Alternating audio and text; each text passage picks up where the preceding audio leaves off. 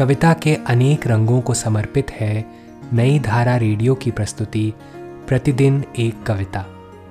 कीजिए अपने हर दिन की शुरुआत एक कविता के साथ। आज की कविता है पुस्तकें। इसे लिखा है विश्वनाथ प्रसाद तिवारी ने। आइए सुनते हैं यह कविता उन्हीं की आवाज़ में। नहीं, इस कमरे में नहीं, उधर। उस सीढ़ी के नीचे, उस गैरेज के कोने में ले जाओ पुस्तकें।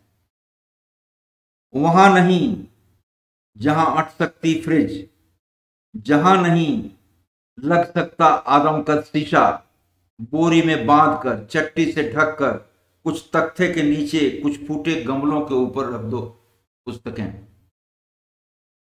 ले जाओ इन्हें तक्षशिला, विक्रमशिला, या चाहे जहाँ, हमें उत्तराधिकार में।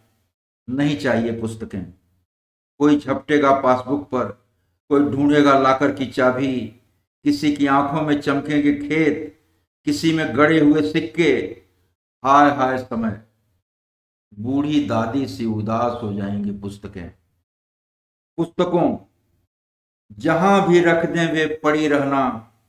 इंतज़ार में आएगा कोई न कोई दिग्भ्रमित बालक ज़रूर किसी शताब्दी में।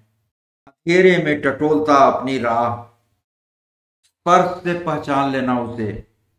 आहिस्ते आहिस्ते खोलना अपना हृदय, जिसमें सोया है अनंत समय और थका हुआ सत्य, दबा हुआ गुस्सा और गूँगा प्यार। दुश्मनों के जासूस पकड़ नहीं सके जिसे। आज की कविता को आप पॉडकास्ट के शो नोट्स में पढ़ सकते हैं।